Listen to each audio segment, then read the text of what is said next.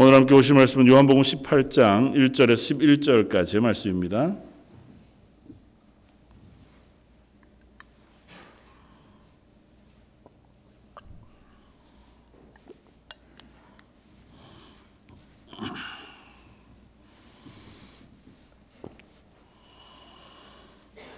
요한복음 18장 1절에서 11절까지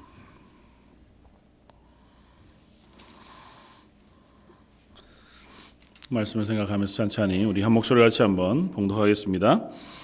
예수께서 이 말씀을 하시고 제자들과 함께 기드론 시내 건너편으로 나아가시니 그곳에 동산이 있는데 제자들과 함께 들어가시니라. 그곳은 가끔 예수께서 제자들과 모이시는 곳이므로 예수를 파는 유다도 그곳을 알더라. 유다가 군대와 대제사장들과 바리새인들에게 얻은 아랫사람들을 데리고 등과 횃불과 무기를 가지고 그리로 오는지라. 예수께서 그 당할 일을 다 하시고 나아가 이르시되 너희가 누구를 찾느냐 대답하되 나사렛 예수라 하거늘 이르시되 내가 그니라 하시니라. 그를 파는 유다도 그들과 함께 섰더라. 예수께서 그들에게 내가 그니라 하실 때에 그들이 물러가서 땅에 엎드려 지는지라 이에 다시 누구를 찾느냐고 물으신데 그들이 말하되 나사렛 예수라 하거늘 예수께서 대답하시되 너희에게 내가 그니라 하였으니 나를 찾거든 이 사람들이 가는 것은 용납하라 하시니 이는 아버지께서 내게 주신 자 중에서 하나도 잃지 아니하였사옵나이다 하신 말씀을 응하게 하려 함이로라. 이에 시몬 베드로가 칼을 가졌는데 그것을 빼어 대제사장의 종을 쳐서 오른편 귀를 베어 버리니 그 종의 이름은 말고라.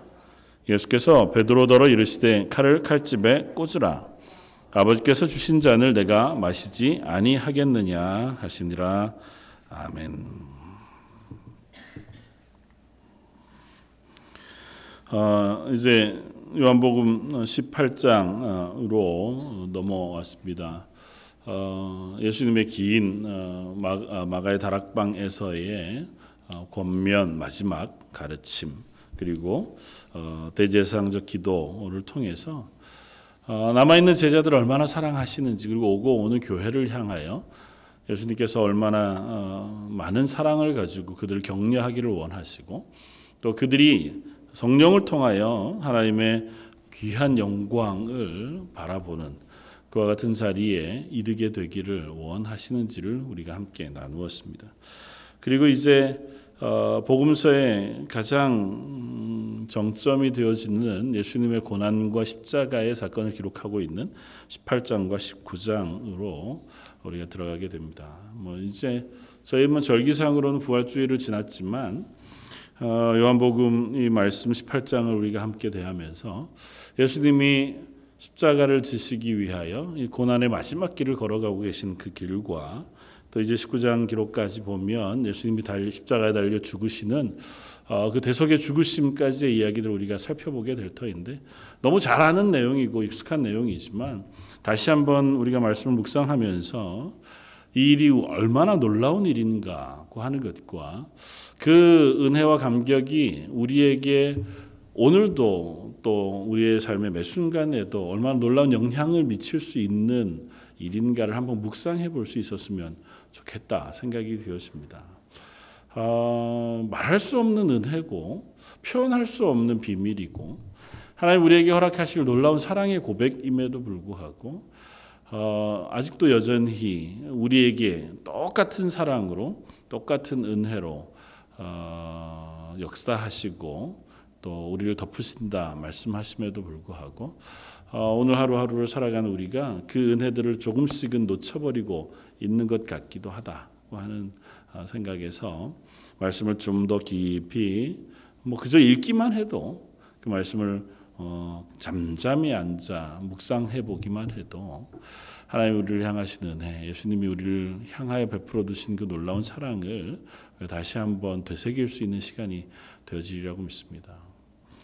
이 사건은 여러 번 반복해서 우리가 확인하는 바이기도 하고 신약의 모든 성경들이 집중해서 우리에게 들려주는 바이기도 하지만 이 사건의 전반적인 그 기록을 표현하고 있는 한 표현을 통해서 우리가 이 사건의 전모를 한 번 더 확인해 볼 수 있습니다. 고린도후서 5장 21절에 보면 사도 바울이 고린도 교회를 향하여 편지하면서 이렇게 씁니다. 하나님이 죄를 알지도 못하신 자로 우리를 대신하여 죄를 삼으신 것은 하나님께서 죄를 알지도 못하시는 분을 죄로 삼으셨다고 표현해요. 그러니까 예수님께서는 죄와 관계없이 살아가시는 하나님이십니다. 순전하시고 거룩하시고 완전하신 분. 근데 그분을 완전한 죄로 만드셨다는 것입니다. 그러니까 표현상 그렇지만 우리의 죄가 예수님에게 다 전가가 되니까 인류의 모든 죄를 예수님에게 전가하시니 그분이 죄로 가득한 존재가 되는 거죠. 그렇게 하신 것은 그것으로 통하여 우리를 그 안에서 의가 되게 하려 하십니다 하고 선언합니다. 우리의 죄를 예수님에게 전가함으로 우리가 예수 그리스도 안에서 의가 되게 하게 하시기 위하여 이 일을 하나님이 행하셨다고 선언하고 있다는 거죠. 그러니까 저와 여러분들을 향하여 하나님이 베풀어 두시는 우리를 의롭다 칭하시기 위하여 의롭다 거룩하다 거룩한 내 자녀 백성 삼으시기 위하여 이와 같은 놀라운 일을 행하셨다고 성경은 끊임없이 진술하고 있고 그 이야기가 얼마나 놀라운 것인지 우리에게 끊임없이 들려주고 있습니다. 그 사도 요한도 요한복음을 다시 쓰면서 다시 쓰는 것이 아니라 쓰면서 요한복음이 복음서 가운데 가장 나중에 쓰여진 성경책이기도 하고 거의 AD 어뭐 80년 100년 가까운 어 초대 교회를 향하여 어 써놓은 예수님의 이야기 복음서의 기록 이것을 쓰면서 다른 것에 집중하지 않고 예수님의 십자가 그리고 예수님이 그 십자가를 어, 그 마지막 순간 그리고 십자가를 지시고 죽으시고 부활하신 이 사건에 집중하여 기록하고 있는 것은 이것을 통하여 예수님이 우리에게 허락하시고자 하는 그 은혜 그리고 그것을 받은 하나님의 백성 그리고 하나님의 자녀된 우리의 정체 그리고 그렇게 부르신 우리를 어떻게까지 인도해 가기를 원하시는지에 대한 하나님의 말씀 우리에게 계속 반복해서 확인시켜 주고자 함이라 생각이 되었습니다. 그러니까 저희도 계속해서 거듭거듭 똑같은 내용을 잘 알지만 그럼에도 또 묵상하고 묵상함으로 이것이 우리 속에 완전히 확인되어지고 우리의 삶에 영향을 미치고 그 삶 속에서 이 하나님의 구원의 은혜가 우리 속에 경험되어지고 누려지는 하루하루가 되어지기를 주님의 이름으로 부탁을 드립니다.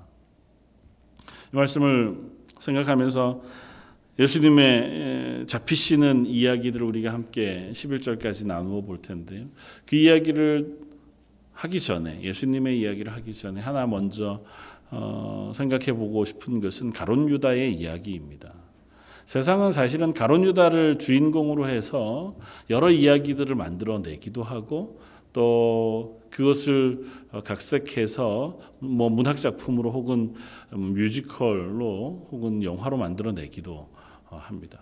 그만큼 어떻게 보면 우리의 인간의 마음을 움직일 만한 구석이 있는 사람이 가론 유다예요. 가론 유다는 보면 참으로 안타깝습니다. 예수님의 제자였고 3년여 간 동안 예수님을 잘 따라다녔습니다. 그럼에도 불구하고 이 마지막 순간에 예수님을 파는 사람이 되었어요.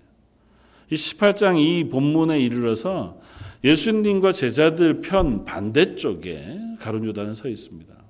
그리고 적극적으로 예수님을 잡아 죽이는 예수님을 배반하고 예수님을 죽이는 그 자리에 적극적인 역할을 감당합니다. 가론 유다가 원래 악한 사람이었나요? 하나님 원래 가론 유다는 구원받지 못할 사람. 그래서 너는 악역. 태어날 때부터 악역. 그러니까 너는 뭐 아무리 해봐야 악역밖에 안 돼. 하나님 그렇게 만드셨을까요? 하나님의 예정 가운데 가론 유다의 역할은 예수님을 파는 역할로 정해져 있다. 고 하면 세상 사람들이 가론 유다를 가지고 썼던 숱한 문학 작품에서 얘기하는 것처럼 가론 유다도 어쩌면 하나님에게 쓰임 받는 필요 악과 같은 존재여서 가론 유다가 없었으면 예수님의 죽으심도 없었고 예수님의 죽으심이 없었으면 우리도 구원받지 못하였을 터이니 가론 유다의 역할도 참으로 안타깝기는 하나 우리가 인정해 주어야 한다는 쪽으로도 갈 수 있습니다. 그렇지 않아요. 물론 하나님의 하나님의 하나님의 모든 걸 아시는 하나님이시고 모든 어, 것의 계획을 가지고 계신 하나님, 하나님 뜻 가운데 모든 것을 운행하시니까 가론 유다가 예수 그리스도를 파는 것도 하나님이 아시고 또 그 계획 가운데 있다고 우리가 이해할 수 있습니다. 그러나 그건 우리가 그냥 생각할 수 있는 한계에 불과해요. 그건 우리가 하나님에 대해서 표현하려고 하니까 그 말 이상으로 하나님을 표현할 방법이 없는 거예요. 왜냐하면 우리의 언어의 한계, 우리 지식의 한계가 그거거든요. 우리는 시간을 거슬러서 살 수 없습니다. 그러니까 4차원 공간 안에 사는 사람이에요. 이 공간 안에 우리는 두 군데 동시에 존재할 수 없는 사람이고 오늘과 어제와 내일 그 지점 중에 딱 한순간에만 존재하는 존재예요. 근데 하나님은 그것과 다르신 분이세요.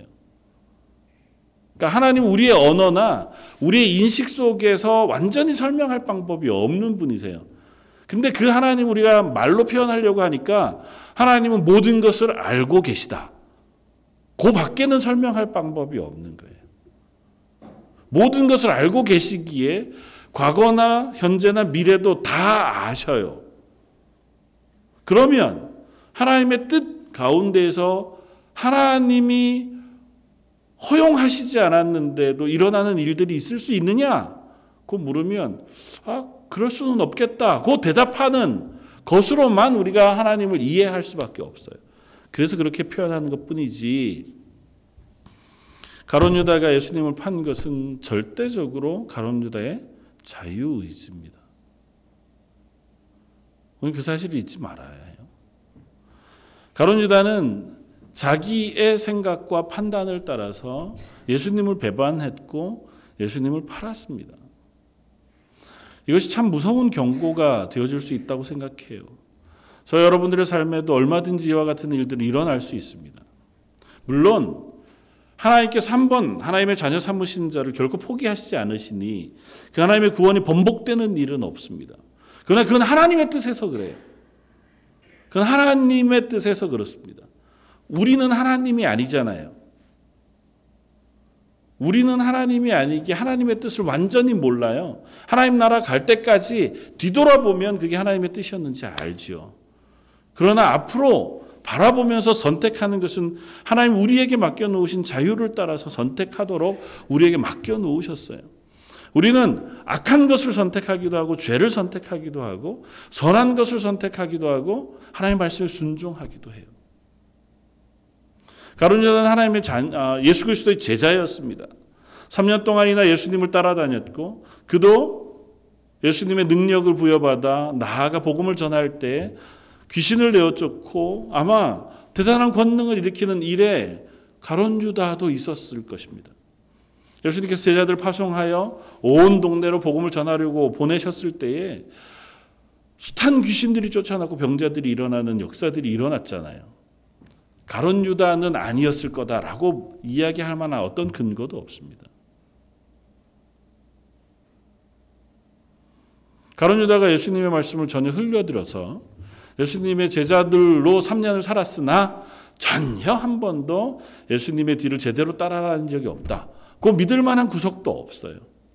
물론 요한은 요한복음을 쓰면서 맨 처음 가론 유다를 소개할 때부터 이미 이는 마귀의 자식이다고 표현해요. 뭐 그것은 그때 당시의 시점으로 예수님을 따르기 시작했던 요한이 마귀의 자식 이었다고 표현한 것이 아니라 그의 결국 때문에 그를 소개할 때에 사도 요한은 그에 대한 표현들을 그렇게 쓰고 있습니다. 그래서 중간중간에 사도 요한이 가론 유다에 대하여 쓰고자 할 때에 가론 유다의 그 속마음에 대하여 혹 기술하고 있는 부분들이 없지 않아 있습니다. 그럼에도 불구하고 일반적으로 우리가 생각하기에 사도들 가운데 가론 유다가 예수님을 따라 함께 예수님을 따라 다녔다고 하면 예수님의 열두 제자와 조금도 차등이 없는 아마 비슷한 수준에서 예수님을 따라다녔을 것이다고 충분히 인정할 만합니다. 물론 나머지 11명도 대단히 뛰어나고 현격하게 다른 신앙의 수준을 보여주는 것은 아니에요. 그럼에도 불구하고 가론 유다는 그가 예수님을 따라 다녔고 그 말씀을 배웠으나 그는 마지막 순간에 그 예수 그리스도를 거절하고 배반하고 악한 것을 선택했습니다. 그 원인이 정확히 무엇인지 우리가 다 파악하기도 어렵거니와 파악한다 하더라도 그것이 우리에게 별반 도움이 될 것 같지는 않아 보입니다. 그러나 분명한 것은 그 예수 그리스도께서 가르치시는 말씀을 귀담아 듣고 그것을 온전히 믿음으로 붙잡지 못했다고 하는 것은 분명할 겁니다. 예수님 십자가 달려 죽으시겠다고 한 그 이야기가 실망이 되었던 것 같아 보이기도 해요. 그 마음에 사단이 들어가서 그의 마음을 흔들어 움직였을 때에 그가 예수를 팔아야겠다고 하는 결단까지 가게 되어진 것은 예수님이 걸어가시는 길에서 자기의 생각과 다른 실망할 만한 부분을 발견했기 때문이기도 할 것입니다. 어쨌거나 가론 유다는 예수님이 가시는 그 대속의 길에서 예수님을 따르는 길이 아니라 예수님을 파는 편을 선택했고 예수님의 반대편에 서기를 원했고 결국에는 그것을 괴로워하며 스스로의 목숨을 끊는 자리까지 서는 어떻게 보면 못나고 또 제약된 실패한 인생의 표본과 같은 길을 걸어가고 말았습니다. 두려운 것은 저 여러분들에게도 얼마나 얼마든지 그럴 만한 가능성이 있는 존재들이다고 하는 사실입니다. 물론 믿기는 런던 제일장로교에 속한 모든 사람들 어린 영합으로부터 작년 한 사람 한 사람이 이렇게 신앙의 연륜이나 혹은 우리의 고백의 차이에 상관없이 하나님이 다 하나님의 것으로 부르셔서 하나도 놓지 않고 하나님의 나라로 인도에 가시리라고 믿습니다. 그리고 그러기를 원하고 그걸 사모하면서 기도합니다. 그러나 우리는 얼마든지 그렇게 멀리 완전히 내 신앙을 다 팔아버리고 예수 그리스도를 부인하고 거절하여 완전 멸망에 가 도달하는 것은 아니라 할지라도 매 순간순간의 삶 속에서 신앙을 신앙의 삶을 선택하지 않고 세상의 삶을 선택하는 것은 얼마든지 할 만한 사람들이라는 사실을 우리가 잊지 말아야 합니다. 우리는 가론 유다가 우리의 전형적인 표본과 같은 사람이라고 이해하면 아마 별반 다르지 않을 거예요. 제자들 속에 보여지는 담대함 또 우리가 가지고 있고 그들이 가지고 있는 연약함도 우리가 가지고 있고 그들이 가지고 있는 머뭇머뭇하고 실망하고 잘 깨닫지 못하는 어리석음도 우리가 가지고 있고 그리고 그가 최악으로는 이 가론 유다와 같은 실망, 실패, 그래서 내 길로 내 마음대로 가고자 하는 그러한 마음도 우리는 가지고 살아가는 사람들이라는 거죠. 그러니까 하나님 앞에서 우리가 그리스도로 살아가지만 그 길을 거듭거듭 말씀하시기를 두렵고 떨림으로 이루어 가야 할 구원 으로 선언하시는 것은 우리가 이 길을 걸어가며 하나님 앞에서 그 말씀을 붙잡고 하나님의 사람을 살아가기 위해서는 담대한 고백과 다름질이 필요하다고 하는 사실을 우리에게 알려준다는 거죠. 끊임없이 우리를 유혹해오는 유혹이 있을 겁니다. 끊임없이 우리를 넘어뜨리려고 하는 넘어뜨림도 있을 것이고요. 저는 요즘 계속해서 어떤 생각을 하냐면 믿음으로 살아가는 삶이 괴로울까요? 즐거울까요? 믿음을 잘 지키고 신앙을 아주 잘 지키고 그렇게 사는 삶이 되게 즐겁고 행복할까요? 아니면 좀 힘겹고 어려울까요? 이론적으로는 즐겁고 행복하나 실제적으로는 힘겹고 괴로운 건가? 그게 정답이겠죠? 이게 왜 그럴까 생각해 봅니다. 그럴 리가 없는데. 당연히 그러지 말아야 되잖아요.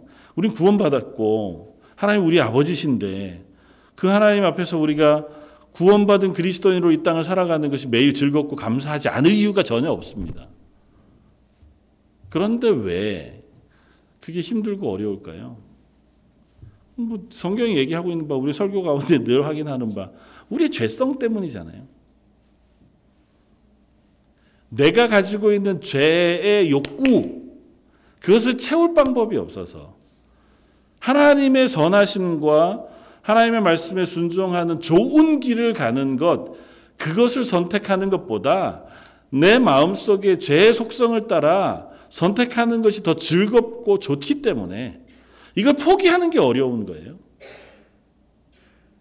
이것에 순종하는 게 어려운 겁니다. 그러니까 본질적으로 우리는 죄인인 거죠.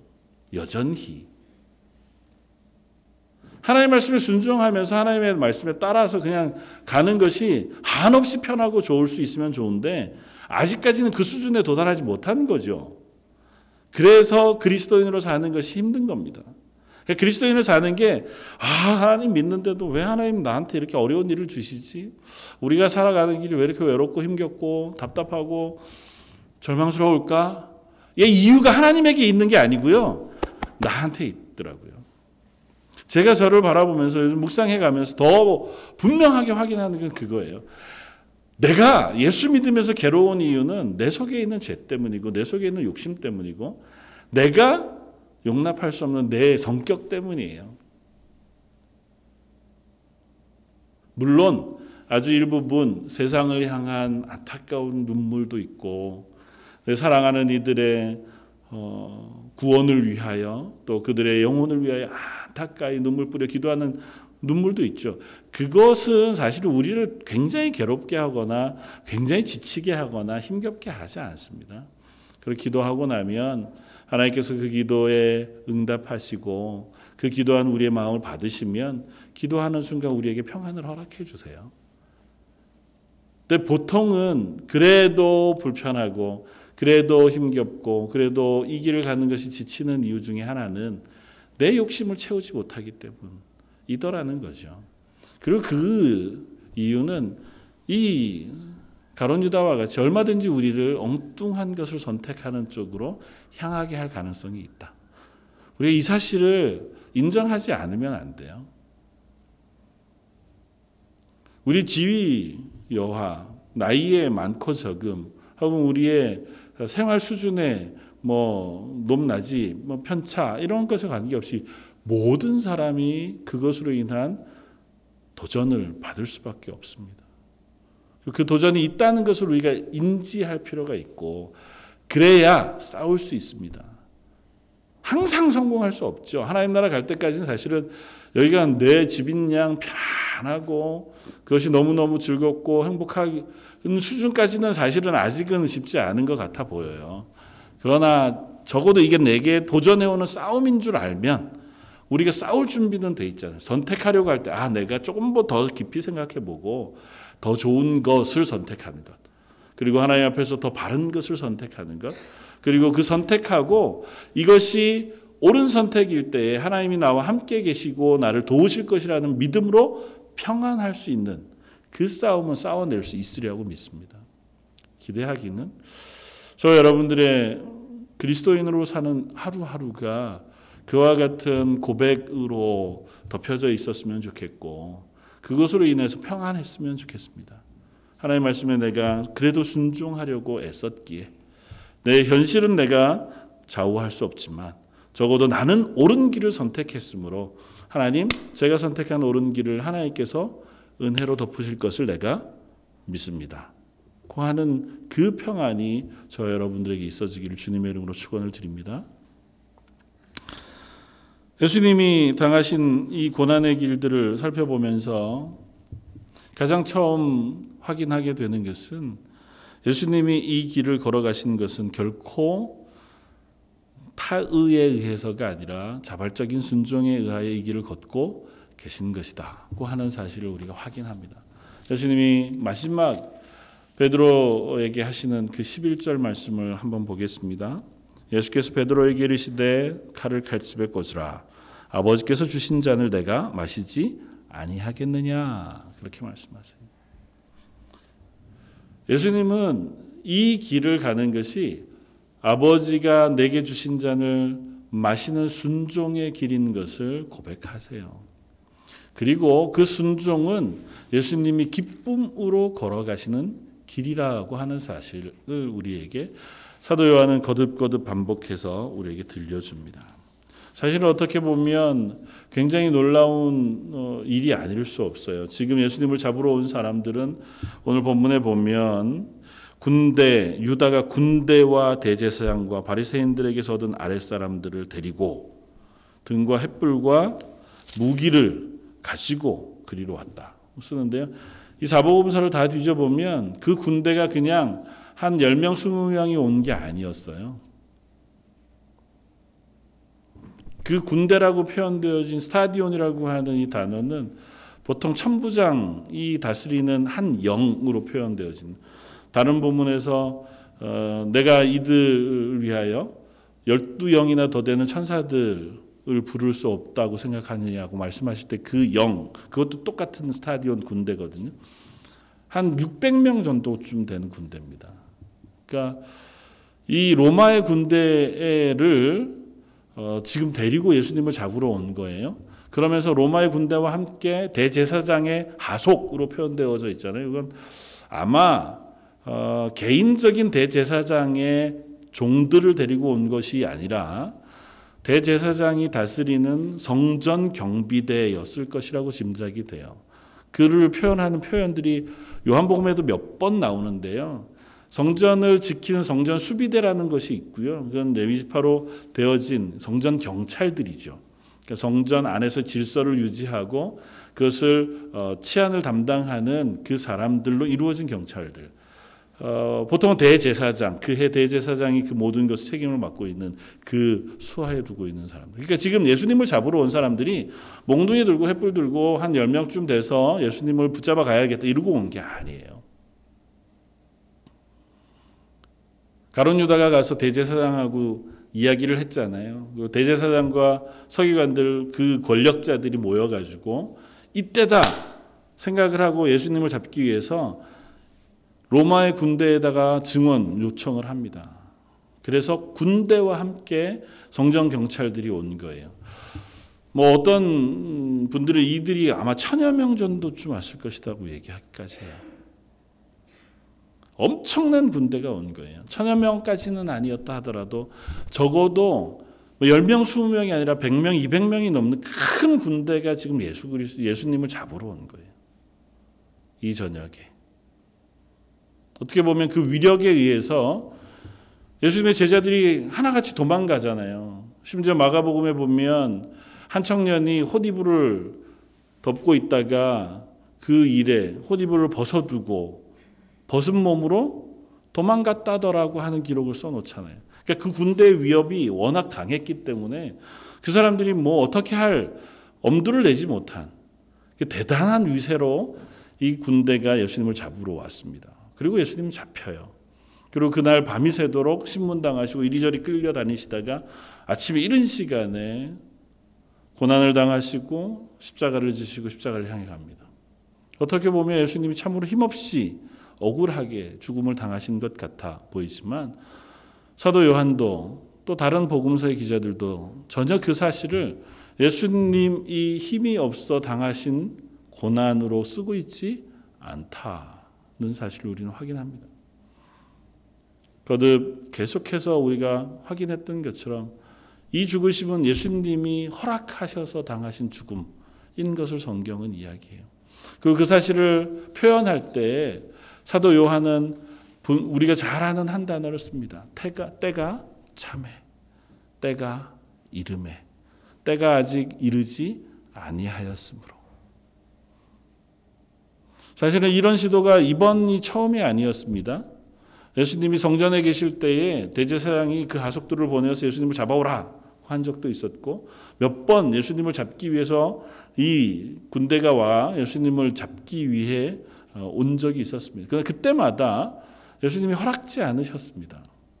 그때마다 예수님 아주 간단하게 그들 사이를 지나오시기도 하셨고 그들을 피해 어, 그 길을 떠나시기도 하셨습니다. 때로는 마치 예수님이 보이지 않는 사람인 것처럼 그들 가운데로 진행해 가시지만 그들이 예수님 붙잡지 못하고 그저 놓아둘 수밖에 없는 상황이 되었기도 하고 때로는 예수님을 따르는 문- 무리들 그리고 예수님의 말씀의 권위가 너무도 가득해서 그 사람이 예수님을 잡으러 갔다는 넋없이 예수님의 말씀을 듣고는 그냥 돌아와 버리고 말아요. 그리고 대제사장에게 가서 얘기하기를 그렇게 얘기합니다. 요한복음 10장에 보면 어느 누구도 이와 같이 권위 있게 이야기하는 것을 제가 들은 적이 없습니다. 그렇게 고백해요.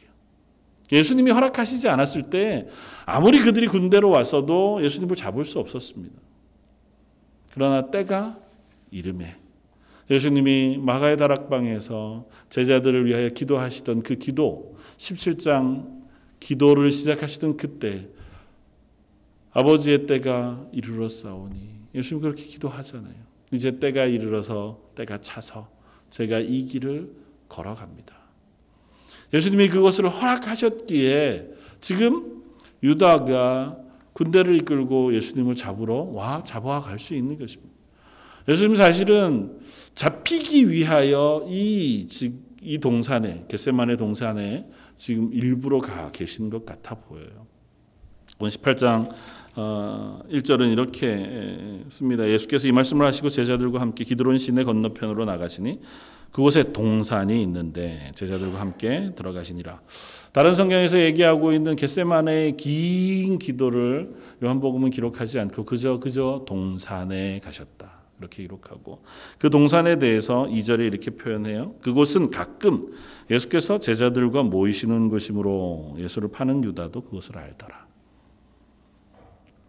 예수님이 이 겟세만의 동산 자주 가셨고 이 저녁에도 아마 그리로 가실 것이라고 하는 것을 능히 짐작할 수 있게끔 가론 유다는 만찬을 하다가 중간에 나가거든요.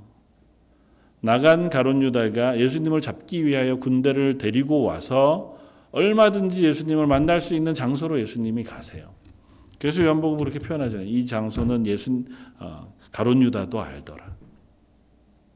그리고 거기에서 긴 시간을 머물러 계십니다. 물론 기도하기 위하여 머물러 계셨죠.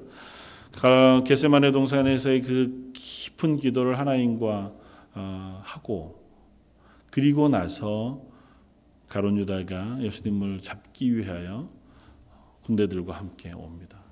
어쩌면 가론 유다가 가서 군대를 이끌고 오는데 꽤 많은 시간들이 걸렸을 거라 생각할 수 있습니다. 예수님 피하려고만 하셨다면 얼마든지 피하실 만한 그런 시간이었을 것이고 예수님이 그걸 몰랐을 리 없잖아요. 그러나 예수님은 일부러 그곳으로 가셔서 또 정한 시간에 가론 유다를 만나고 계신 것 같아 보입니다. 가론 유다가 왔을 때 그리고 예수님을 잡으려고 하는 군대가 왔을 때에 예수님이 이렇게 표현해요 사절에 예수께서 그 당할 일을 다 아시고 나아가 이르시되 너희가 누구를 찾느냐 예수님은 다 아시고 앞으로 당할 일을 다 아셨어요. 그리고 물으세요. 너희가 누구를 찾느냐? 나사렛 예수를 찾는다 그렇게 표현하니까 뭐라고 말씀하세요? 내가 그니라. 놀라운 일이 일어납니다. 예수님께서 이 말씀을 하실 때 예수님을 잡으러 왔던 모든 사람들이 다 물러가 땅에 엎드러진지라고 표현해요. 예수님의 말씀의 능력에 그들이 뒤로 물러나 엎드려졌다. 쓰러지는 거예요. 예수님이 무슨 장풍을 쓰시는 분도 아니신데 예수님 말씀하시니까 이 큰 군대가 꽤 많은 사람의 군대가 예수님을 잡으러 왔던 그들이 한꺼번에 쓰러집니다. 예수님의 말씀에는 권위가 있어요.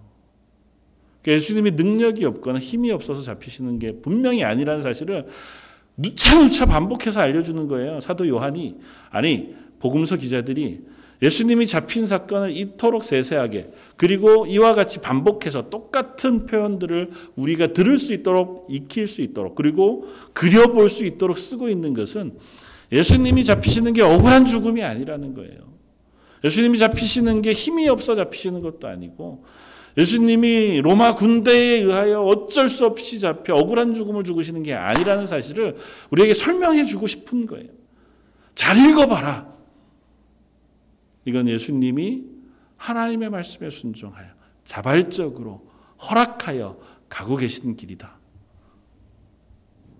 예수님 말씀하시면 그 군대들 하루아침에 다 한순간에 다 쓰러질 만한 사람들밖에 되지 않습니다. 특별히 그런 힌트들을 우리가 살펴볼 수 있는데요. 내가 근이라고 표현되어진 이 말씀은 영어 성경은 하나같이 다 I am he 이렇게 표현 번역했어요.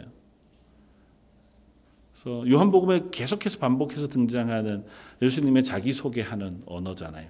I am으로 돼 있는. 그리고 그 표현은 뭐와 같다고요?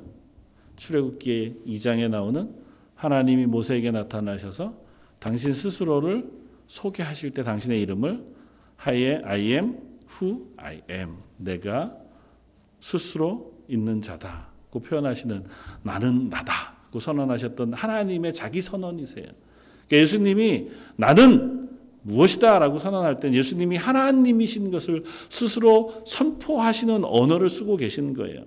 그, 그 말씀에 권위가 있는 거예요. I am He라고 얘기하시는 그 예수님의 선언은 내가 바로 그 하나님이다고 하는 선언을 예수님이 하고 계시는 겁니다. 그 말씀만으로도 군대가 예수님을 잡을 수 없을 만큼 강한 권위를 갖고 계신 분이 분명합니다. 그러나 예수님은 그럼에도 불구하고 그날 자발적으로 잡히시기로 작정하셨습니다. 어떤 분은 이 이야기를 그렇게 표현하더라고요.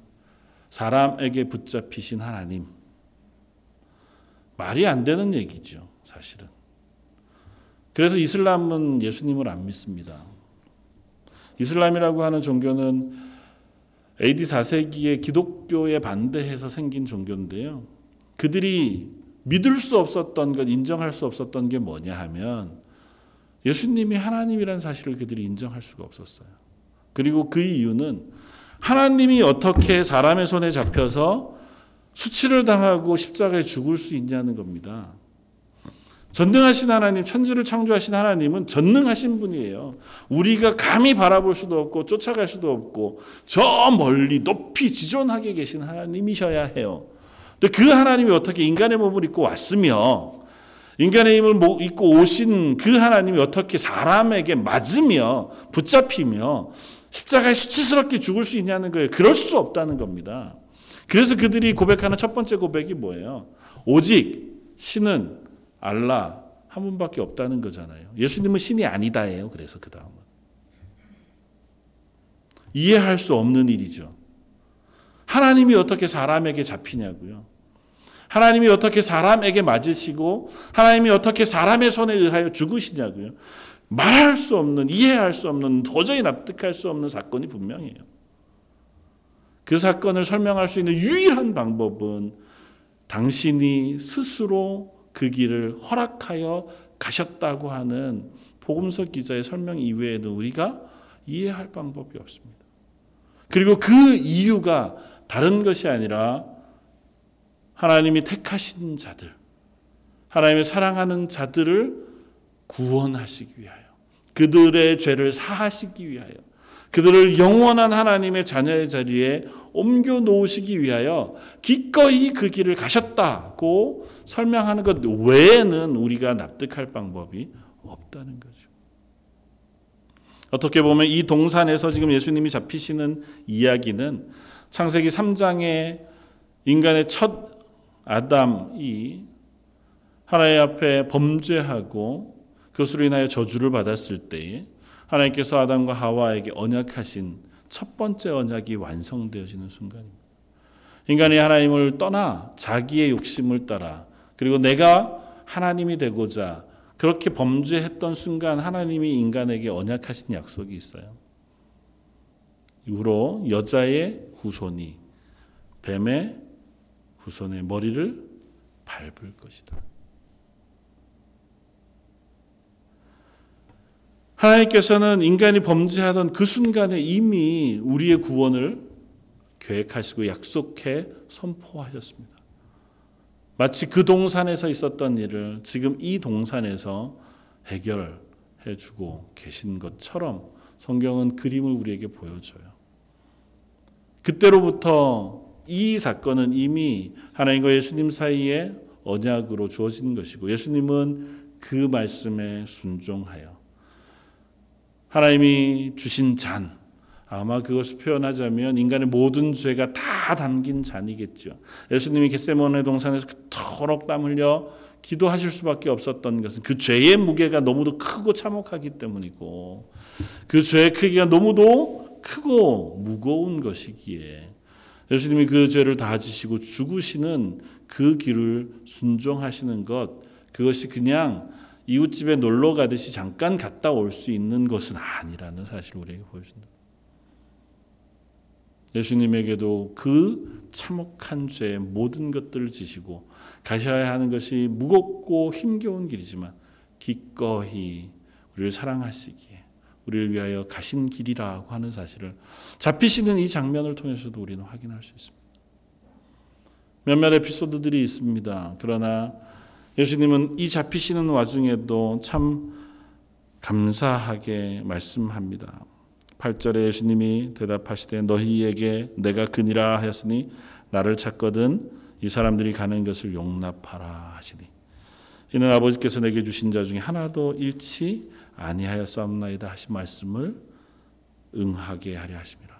예수님이 마지막 순간에도 제자들 그리고 하나님이 주신 당신의 사람들을 사랑하는 마음을 놓치지 않고 거기에다 마음을 씁니다. 그렇겠다.